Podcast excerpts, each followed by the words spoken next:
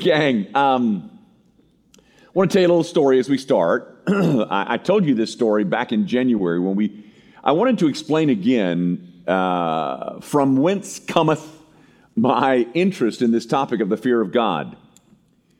Um, how did that happen? And, and it's got a, nice little um, vignette, at least I think it is, and it'll explain some things, I hope. Um, when I graduated from seminary in 1975, long before most of you were born, um, I moved to Ocala, Florida, and planted a church in Ocala, Florida. Um, as of course, it's a church plant, so you don't have a church building. So they rented me an office in downtown uh, Ocala. Greg Post, right over here, knows where this is. It was on Pine Street, downtown Ocala, and it was right above the ABC Liquor Lounge. Now, I, am not saying that euphemistically, um, or um, it was right above, literally right above it.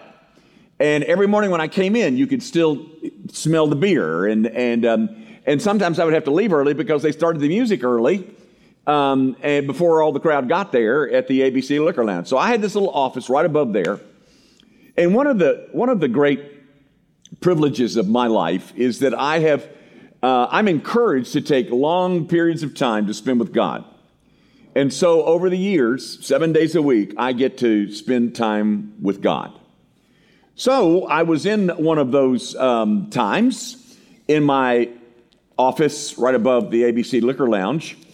And I came, and by the way, some of you know how I study the Bible. I start in Genesis and go Genesis 1 1 and then Psalm 1 1 and then Matthew 1 1 and I and I go through three days and then I come back and you know go through anyway.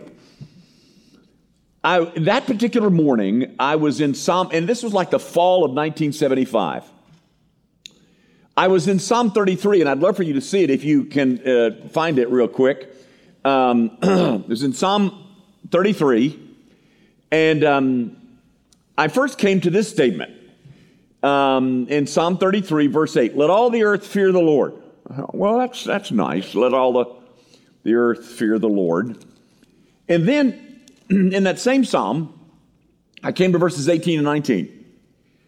Behold, the eye of the Lord is on those who fear him, on those who hope in his steadfast love.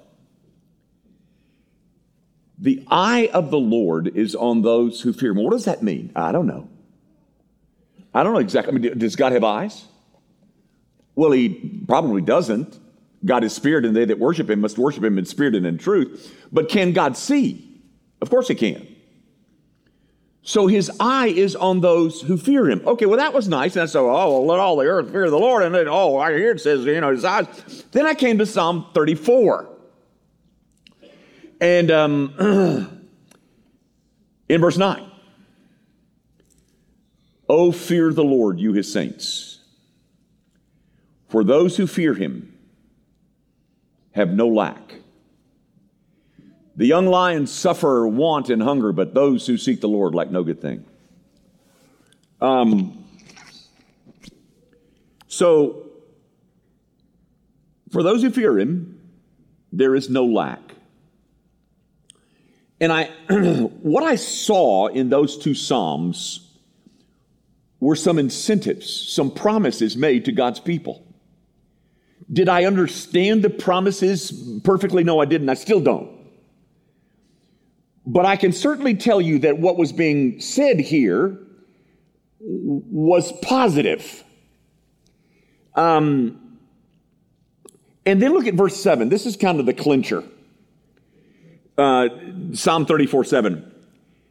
The angel of the Lord encamps around those who fear him and delivers them. Now, gang, we have spent a couple of Wednesday nights in the, in the years that we've been together on this title of the angel of the Lord. Remember? And I've told you again and again, uh, you notice that the, the word Lord is capitalized. No, it's not cap. It's in all caps. And when you, in the Old Testament, when you find, when you find the word Lord and it's all caps like that, not like this, not capitalized, but in all caps, when, the, when, when, it's, when that word is found, it's a, it's a translation of Yod He Vav He, which is the Yahweh. It's the, uh, the Hebrew tetragrammaton, which is that name of God that God gives to Moses in Exodus 3. And so you come to this text and it says, the angel of the Lord, which is a, I've taught this before, we don't have time to look at it again tonight, but the angel of the Lord is a title. It's a Christophany. It's a pre incarnate appearance of Christ. And the angel of the Lord encamps. Around who? God-fearers. And so those are my two Psalms for that morning. And I see, you know, those who fear God suffer no lack. Let all the earth fear the Lord. The angel of the Lord encamps around. And I thought, oh my goodness, what is this? What is this thing called the fear of the Lord? And so that morning, I launched a study. What I did is I took a concordance. Um, and oh, actually, it was a Hebrew concordance, which they're different. Um, the, the Hebrew term for, for fear is yara. And so I looked in this Hebrew concordance. You know what a concordance is? I, uh, the concordance, the Hebrew concordance, gave me every time where this Hebrew word appeared in the Old Testament. Yara. And so I started tracking them down. And here are those notes from 1975. These are just the occurrences of the term Yara in the book of Psalms. Just the Psalms. Not the rest of the Old Testament, just that one book. Here they are. And so I started tracking, I, I looked up every one of them. And it took me days. But that was the birth of this interest in the topic of the fear of the Lord and why I've said to you in the past. Actually, I said to you when we opened this series that the key element in our sanctification as God's people is our understanding and our commitment to this thing called the fear of the Lord. Because you see, as I said Sunday, the fear of the Lord is when you hate evil and you turn away from it. So I have to have something that makes me hate evil and turn away from it or I won't be sanctified, will I?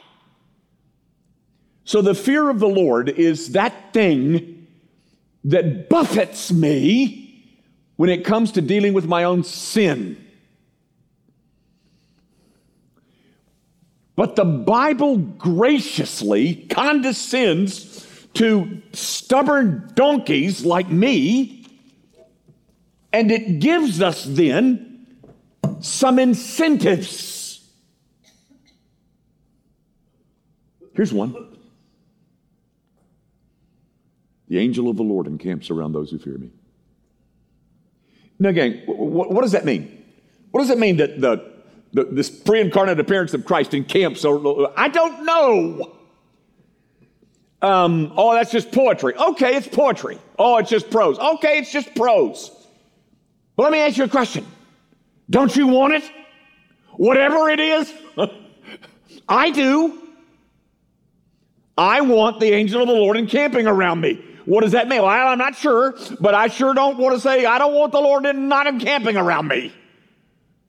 So who does he encamp around? People that fear him. And he promises to those who fear him that they will suffer no lack. That's an incentive. That's a promise. Don't you want that? Then I can tell you how to get it. Pretty simple. Doesn't take a seminary degree to figure that out. We fear the Lord. Guys, what I want to, sh- this is the last episode or the last edition of this whole series. I probably could have gone two or three more weeks, but since it, they're kicking me out, um, I thought decided I'd just quit tonight. But what I want you to see tonight, based on all this stuff that we've said, what is it? January, February, March, April, and now May? The same topic.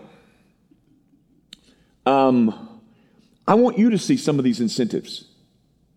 so that you might take hold of them and say, Oh my goodness, if that's what's being promised to me, then I will certainly do that.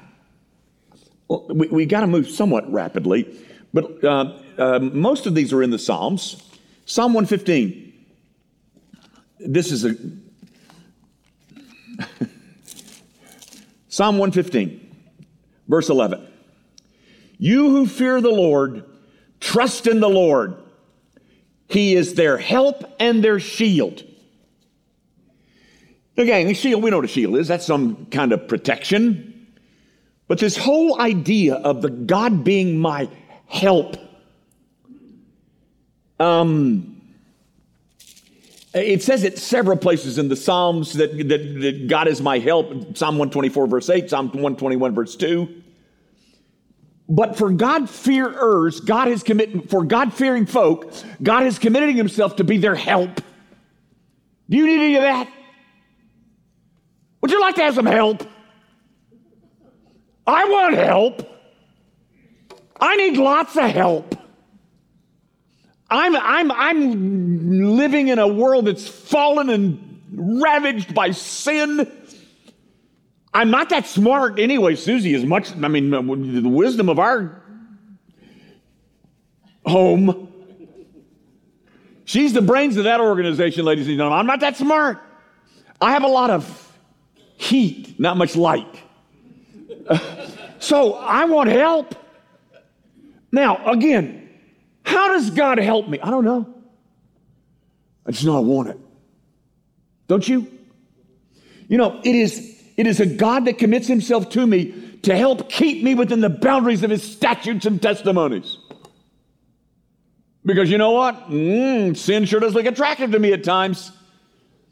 I sure can. Mm, no, no, no. Mm. God helps.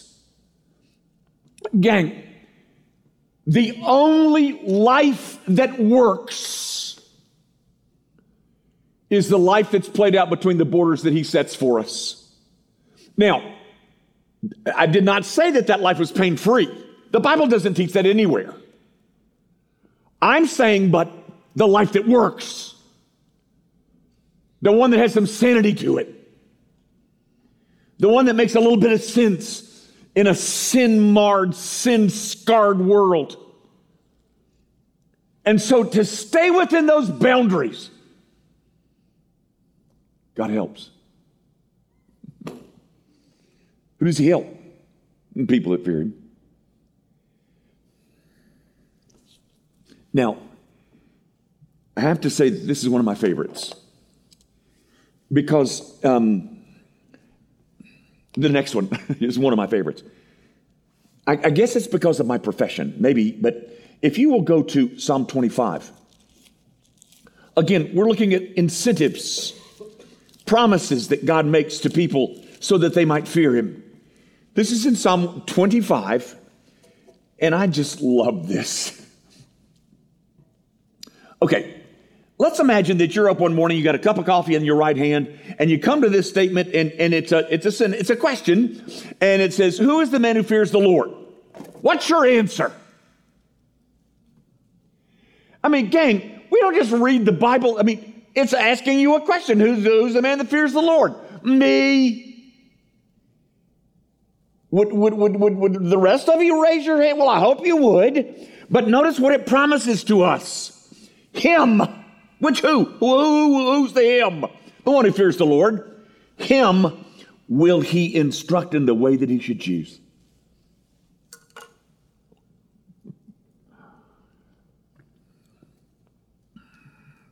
God will instruct. Gang, do you know what wisdom is? Wisdom is competence in the face of a complex world. Sometimes we make wise decisions, sometimes we don't make very wise decisions. But the promise here is that God will instruct. Do you know, do you know what I pray probably seven days a week? that God would teach me, that He would be my teacher.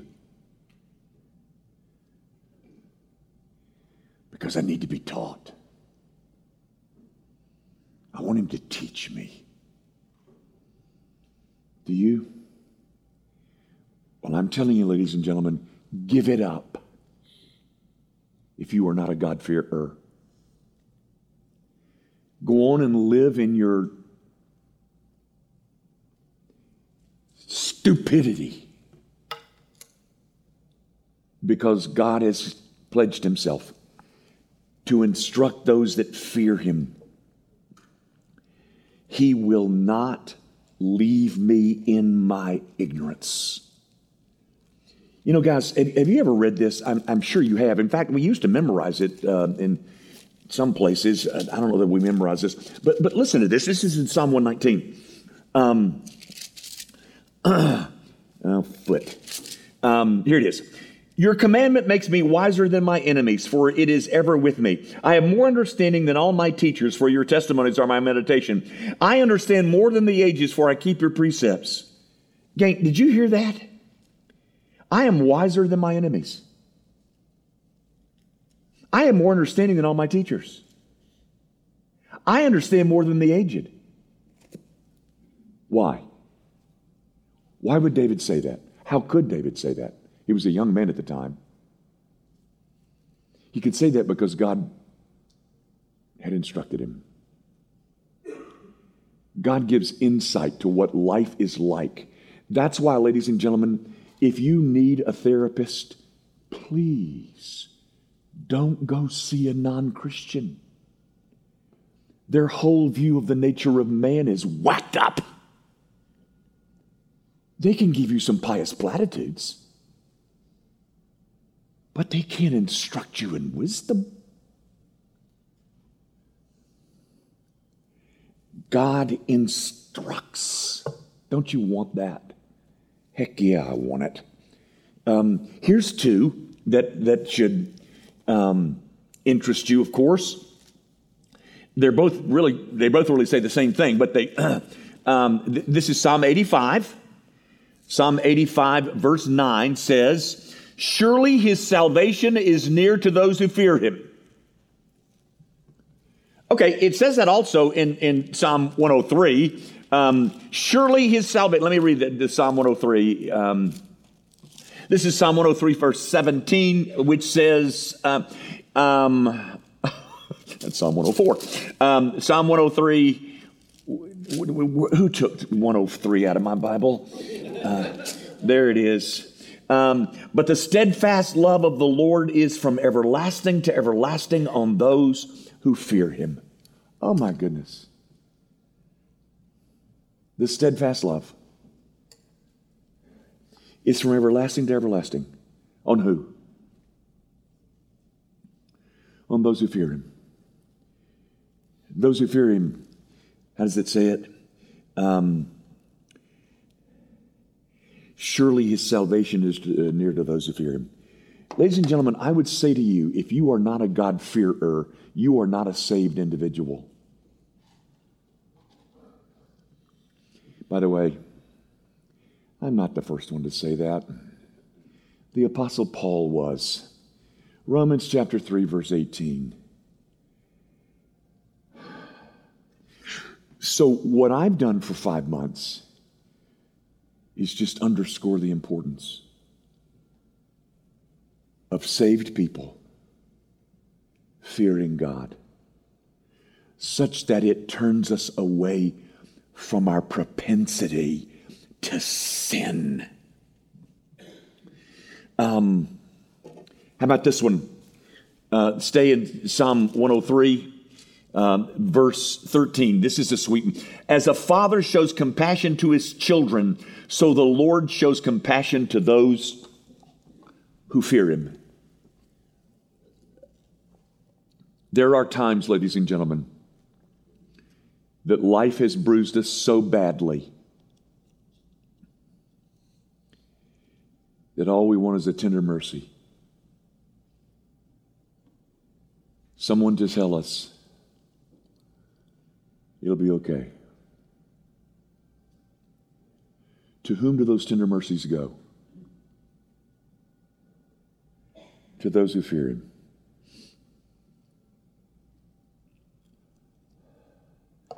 There's a couple of families in our church right now that what they need is just tender mercies, the compassions that are promised to God fearing folk. I've got to hurry. I got two more and I'll quit. Um, actually, I think it's just one more. But I, I would love, if you've got a Bible, I'd love for you to go to Psalm 145 with me. Psalm 145. now, gang, I, we don't have time for me to read Psalm 145. First of all, it's, it's fairly long, but and, and I, I want you to see the first seven verses, but I don't even have time to read seven verses. But I do want to draw your attention to the language that the psalmist uses in the first seven verses. I will extol you. Gang, does anybody ever use that word extol? You ever use that word extol? You know what it means? It's, uh, it's praising on steroids. I will extol. We don't even talk like that anymore. The people of God have lost this piece of vocabulary. I will extol and bless your name. Every day will bless you and praise your name. Great is the Lord, and greatly to be praised, and his greatness is unsearchable. One generation shall command to another. I guess I am going to read all seven. And shall declare your mighty acts on the glorious splendor of your majesty. Gang, have you ever said that? The glorious splendor of your majesty. Has it ever crossed your mind? The glorious splendor of your majesty. I mean, this guy could teach us something about worship, could he not? Um, they shall speak of the might of your awesome deeds. Please don't call your cherry pie awesome. That's a word that we ought to reserve for deity. They shall pour forth the fame of your abundant goodness and shall sing aloud of your right. Gang, I'm drawing your attention to the, to the language that is being used in the opening of this psalm. Could it get any higher?